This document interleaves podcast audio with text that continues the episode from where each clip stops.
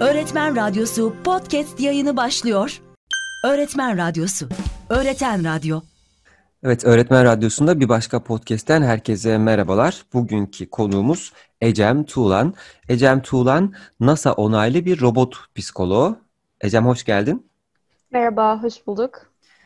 Ee, Ecem çok ilginç bir işin var. Ee, çok sanırım dünyada, dünyada mı ilk Türkiye'deki ilk Türk müsün? Ee, sanırım ilk Türk çünkü dünyada birkaç e, meslektaşım daha var bu işi yapan fakat çok değil sayımız çok az. Ee, yeni yeni gelişen evet kesinlikle yeni yeni gelişen bir alan olduğu için e, çok değil Fazla maalesef. insan Evet. henüz bunun e, profesyonelliğini almadı belki. Evet Ecem, robot psikologluğu üzerine konuşacağız ama öncesinde e, seni bir tanıyalım. Ecem Tuğlan kimdir? Ee, Ben Ecem Tuğlan, e, 25 yaşındayım. 95 yılında İzmir'de doğdum. Ege Üniversitesi Felsefe Bölümü ve Sosyoloji Bölümü mezunuyum. Şu an İzmir Ekonomi Üniversitesi'nde yüksek lisans yapıyorum. Siyaset Bilimleri ve Uluslararası İlişkiler bölümünde.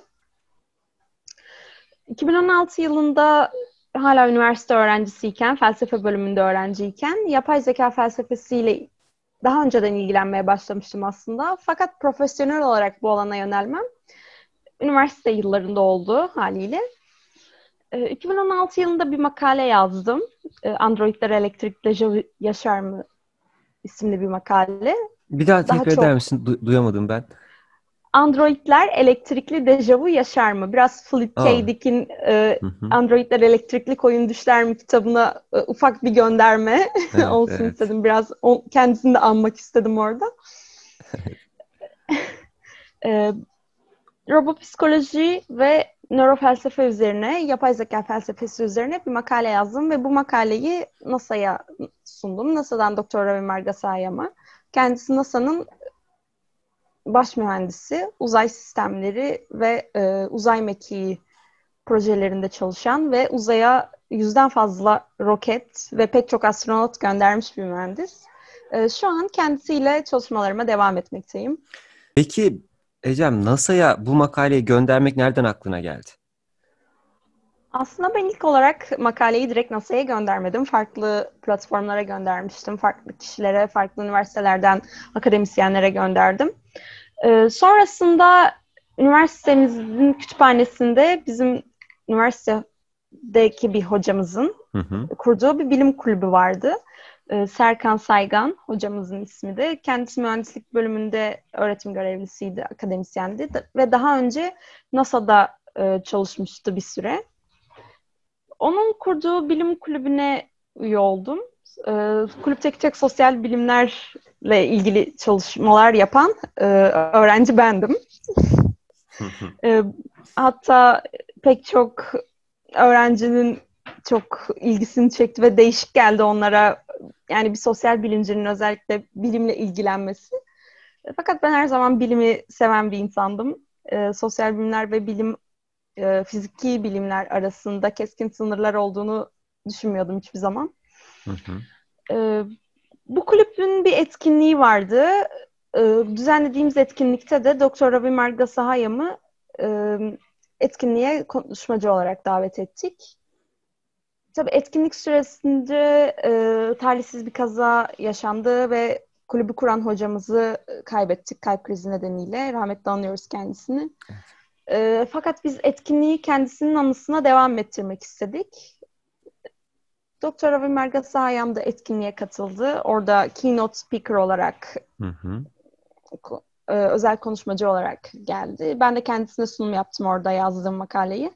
Sonrasında e, kendisi bana NASA onaylı bir robopsikolog olduğumla ilgili bir e, metin diyeyim, NASA'dan bir onaylı mektup gönderdi. E, tabii biz iletişimimizi koparmadık. Şu an e, birlikte çalışmaya devam ediyoruz kendisiyle. Ee, peki nedir robot psikologluğu?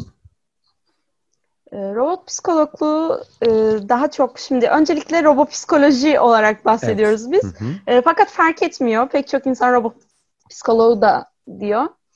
E, bizim bir muayenehanemiz yok. E, normal psikologların insanları tedavi ettiği gibi tedaviler uygulamıyoruz. Daha çok te- teorik alanda çalışıyoruz.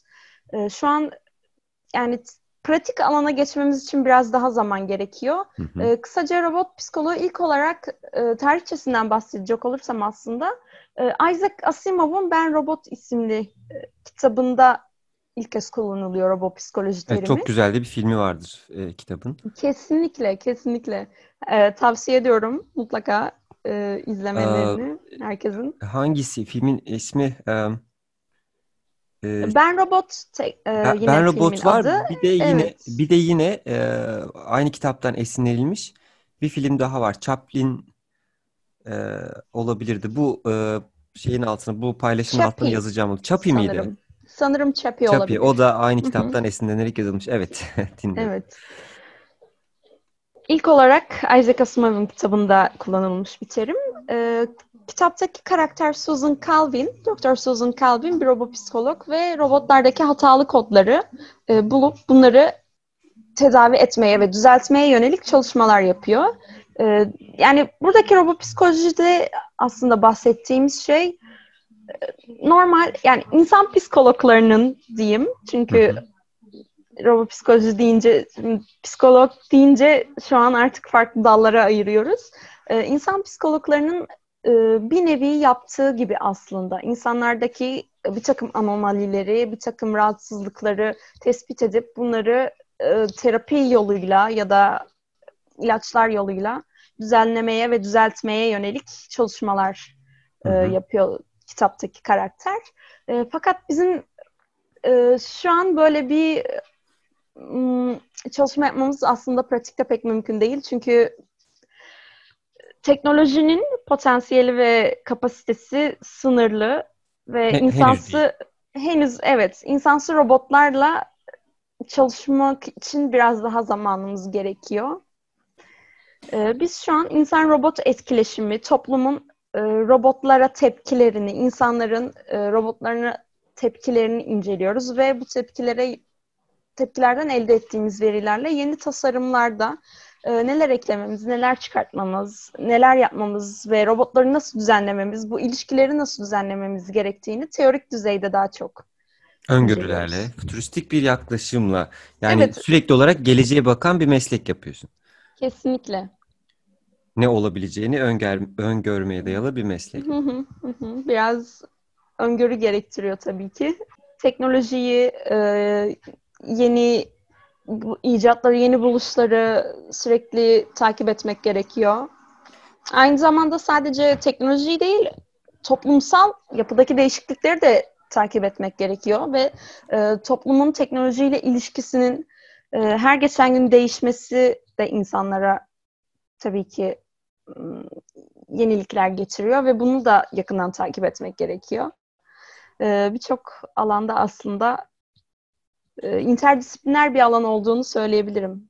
Evet NASA deyince aklımıza genellikle mühendislik ve yazılım işleri geliyor. Hani NASA'da çalışmak istiyorsa birinin mühendislikle ilgili olması e, gerekiyormuş gibi e, geliyor. Hep öyle düşündük ama e, senin yaptığın iş bunun öyle olmadığının e, bir kanıtı. E, bunu biz mi bilmiyorduk Türkiye'den NASA'ya baktığımızda yoksa e, NASA'da gerçekten böyle bir şey yok muydu? Yoksa yıllardan beri NASA zaten sosyal bilimlerle iç içe çalışıyor muydu? Ee, NASA'da sadece psikolo yani e, normal şimdi baştan alayım ben burayı. Hı hı. Ee, NASA'da yalnızca mühendislik alanında çalışmalar yürütülmüyor. Pek çok alanda e, çalışmalar yapılıyor farklı alanlarda. Ee, coğrafyadan tutun tarih, e, biyoloji, sosyoloji, psikoloji, e, gıda sektörü, tekstil aslında pek çok alanda çalışmalar e, yıllardır sürüyor. E, yani biz aslında NASA deyince aklımıza gelen bir yapı var ve bu yapı sadece mühendislikle alakalı Evet. e, gibi düşünüyoruz. Fakat bu doğru değil. Pek çok alanda çalışmalar devam ediyor NASA'da uzun süredir. Ee, nasıl bir bir şey şimdi NASA'da çalışmak e, benim çocukluk hayalimdi. Benden önceki neslinde muhtemelen öyleydi. Benden öğrencilerimin de e, hayali. Peki nasıl bir şey NASA'nın bir parçası e, olduğunu hissetmek? Aslında benim de çocukluk hayalimdi NASA'da çalışmak. E, bunu gerçekleştirdiğim için aslında çok mutluyum tabii ki. Yani bilmiyorum çok Havalı bir şey bir kere. NASA'da çalışmak. Tabii ki. yani şaka bir yana e, insana gerçekten e, farklı bir vizyon katıyor. E, çok farklı insanlarla tanışıyorsun, farklı insanlarla çalışıyorsun, e, farklı bir çalışma sistemleri olduğunu öğreniyorsun. E, Yani bilmiyorum insanlara çok fikirlerine çok değer veriyorlar, insanlara değer veriyorlar. Hı hı hı hı. Çok güzel bir deneyim bence. Anladım. Peki e, ne öngörüyorsunuz? Bir öngörünüz var mı? Robotla, robotların e, gelecekteki psikolojileriyle alakalı ya da insanlarla olan ilişkisiyle alakalı böyle gündemde olan ve e, özel bir e, öngörü var mı? Yani şu an için e, Elon Bizi- Musk e. Neuralink üzerine çalışıyor biliyorsunuz. Öncelikle insansız robotlardan önce bence robotların insanlaşmasından önce insanların robotlaşacağını düşünüyorum ben. E, çünkü zaten cyborglaştırma çalışmaları sürüyor. E, hayatımızın pek çok alanında da yavaş yavaş kullanmaya başlıyoruz aslında bildiğiniz gibi. E, akıllı telefonlarımız, akıllı ev sistemlerimiz, akıllı bilekliklerimiz, saatlerimiz, kolyelerimiz, Evet. her şeyimiz akıllı olmaya başladı yavaş yavaş. E, teknolojinin bizden akıllı olduğu bir duruma doğru evriliyoruz yavaş yavaş. Peki bunun Fakat e, benim lütfen lütfen pardon. e, benim dediğim gibi yani ben öncelikle insanların robotlaşmaya daha yatkın olduğunu düşünüyorum. Hı, anladım. Bu bu daha apayrı bir konu değil mi? O zaman robotlaşmış insanların psikolojisi de e, sizin alanınıza girmiş olacak. Bir, bir beyefendi var. E, Dancy. E, Carl Dancy sanırım.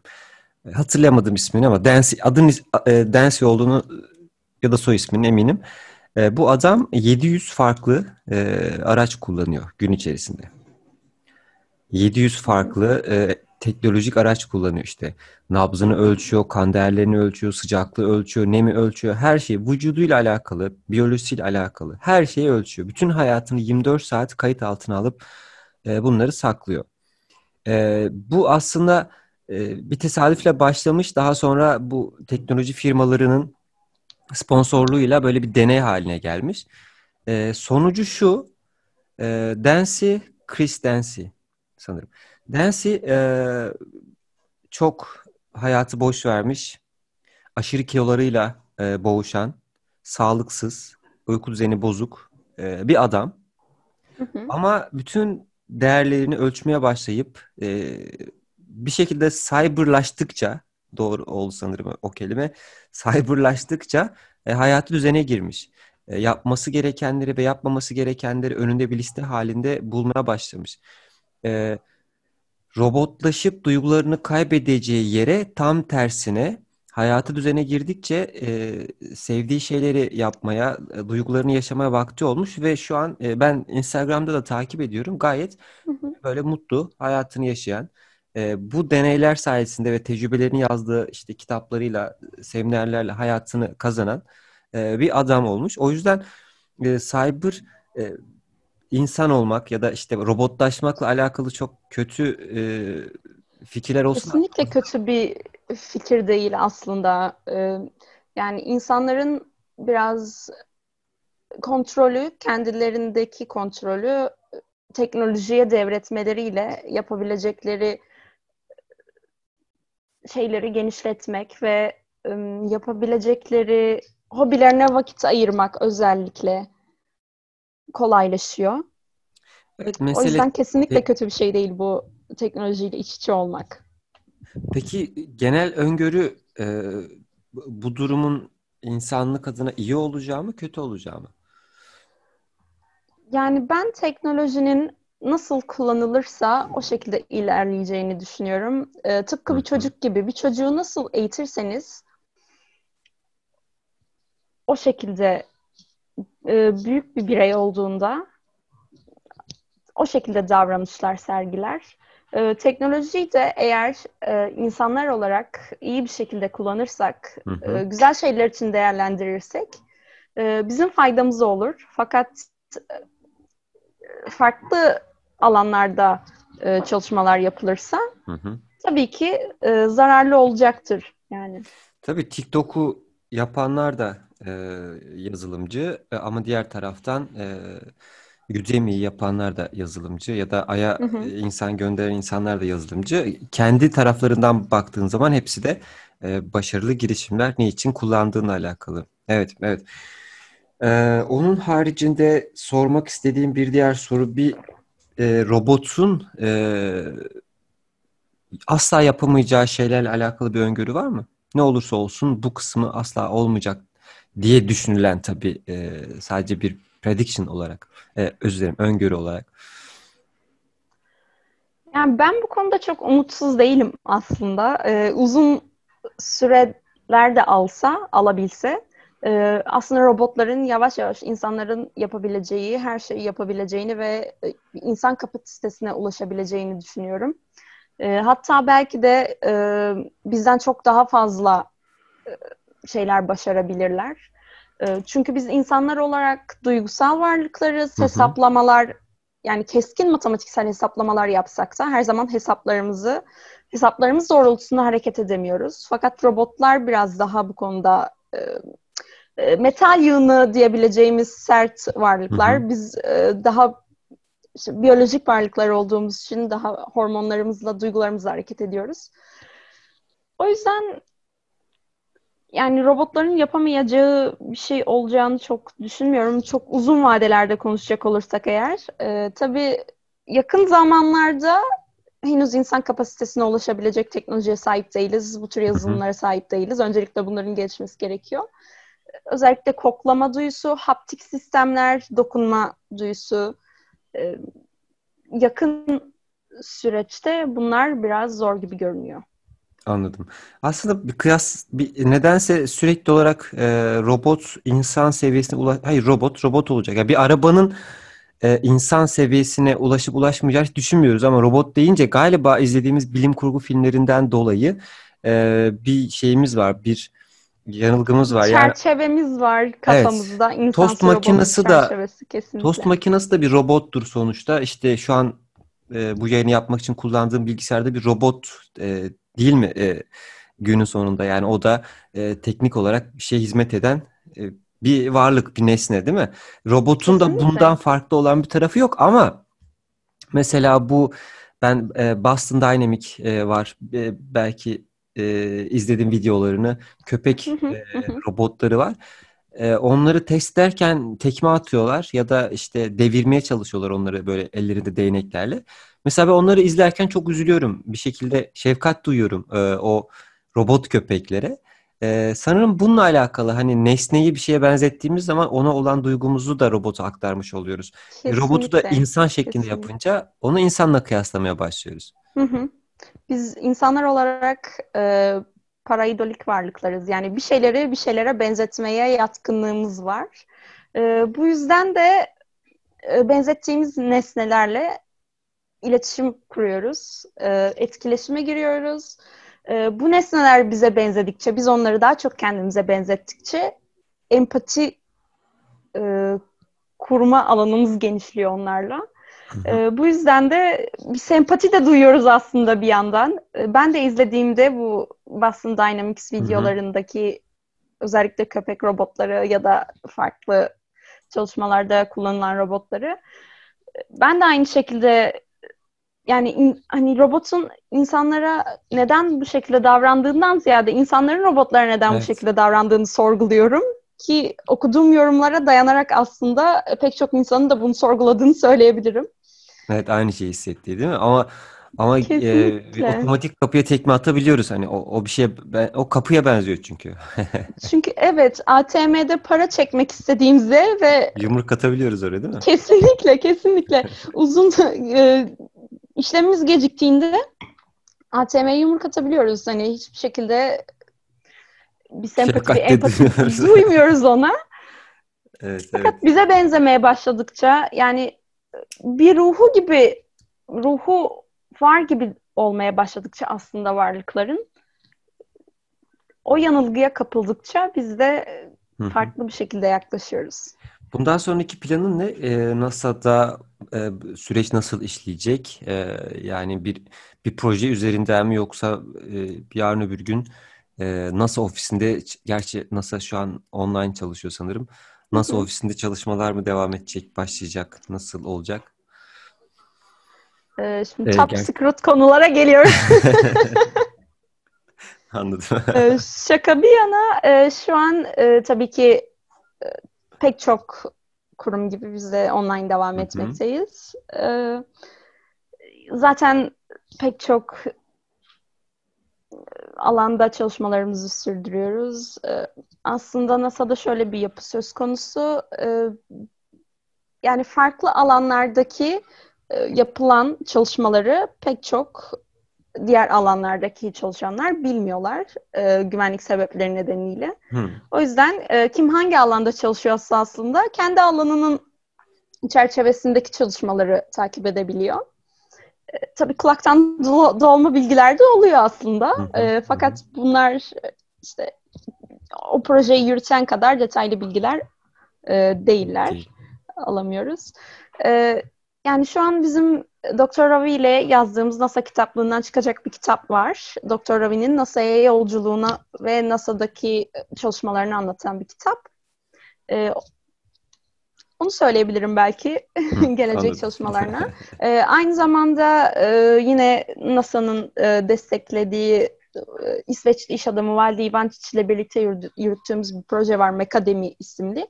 Bu da Udemy gibi bir platform fakat biraz daha e, bilim dünyasının sosyal medyası diyebileceğimiz e, bir hmm. platform. Yani pek çok alandaki e, insanlar e, bir araya gelip burada e, kendi ilgi alanlarındaki konularda iletişime geçebiliyorlar. E, farklı gruplar kurabiliyorlar. Bu gruplarda eğitim alabiliyorlar. Biraz daha Udemy, Facebook, Instagram kombinasyonu bir platform hı hı. gibi diyebiliriz. Hı hı. Bunun üzerinde çalışıyorsunuz. Evet. Anladım, anladım. Peki, e, çok da tutmayacağım seni. Peki, e, NASA'ya mektup gönderme olayı, orası benim için çok e, ince bir nokta. Çünkü e, bir öğrencinin e, NASA'ya mektup göndermeyi düşünmesi, bunun aklına gelmesi e, ilginç bir motivasyon. E, bunu yapmanın yolları da çok zor değil değil mi? NASA'ya e, istediğini, isteğini ulaştırmak çok zor değil değil mi? Yani tabii ki yani ulaştırılabilir elbette. Çünkü şu an e, bu konudaki tüm araçlar elimizde. Yani bilgisayar, internetimiz, mail adresimiz olduğu sürece ve karşımızdaki kişinin mail adresi olduğu sürece bunu elbette yapabiliriz. Fakat e, geri dönüşler nasıl olur bilmiyorum. Hı hı, e, anlattığım evet. gibi. E, benimki biraz şans eseri oldu. Tabii ki çalışma da çok önemli bu konuda. Fakat imkansız diye hiç e, bir şey yok. Kesinlikle e, tüm öğrenciler çalıştıktan ve istedikten sonra aslında sadece öğrenciler için geçerli değil bu. Herkes için, her birey için geçerli. E, yani istedikten sonra başarılmayacak hiçbir şey yok. Tabii bol çalışma da çok önemli diyebilirim. Başlamak lazım diyorsun. Kesinlikle başlamak lazım. Ertelememek lazım. Ee, hayat çok kısa. Ee, şu an pandemi dönemindeyiz bildiğiniz gibi. Hı hı. Ee, pek çok yapacağımız aktiviteleri ertelemek durumunda kalıyoruz. Fakat bir o kadar da e, yeni başlayabileceğimiz alanlardaki projeler var ya da e, hobilerimiz var. Bunları değerlendirmek gerekiyor bence. Evet kesinlikle. Krizi fırsata çevirmek özellikle. Evet e, çünkü üretici olmak için çok fazla zamanımız var şu sıralarda. Peki Ecem insanların sana e, insanlar sana ulaşmak isterlerse ulaşabilecekleri bir kanal var mı? E, tabii ki e, mail adresimden ulaşabilirler. Bu e, postun e, Instagram'dan. E, bu postun altına yazacağım mutlaka mail adresini. Tabii ki mail adresinden ulaşabilirler. Aynı zamanda Instagram kullanıyorum. Pek çok e, sosyal medya hesabım yok aslında. E, hı hı. Yani çok aktif kullanmıyorum. Fakat olabildiğince dönüş yapmaya çalışıyorum herkese. E, ve yapıyorum da. E, LinkedIn hesabımı aktif olarak kullanıyorum.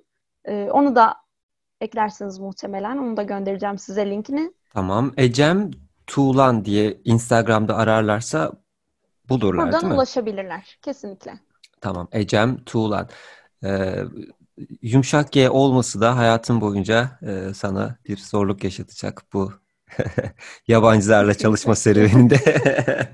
evet ben evet. çok memnun oldum. Çok teşekkür ederim bu sohbet için. Ben de teşekkür ederim. Takipte kalacağım. Umarım belki bir 3 yıl sonra, bir 5 yıl sonra birçok şey değiştikten sonra yine bir program yaparız. Umarım. Teşekkür ederim. Tekrar. Çok sağ olasın. Hoş geldin. Ben de teşekkür ederim. Hoşçakalın. İyi günler.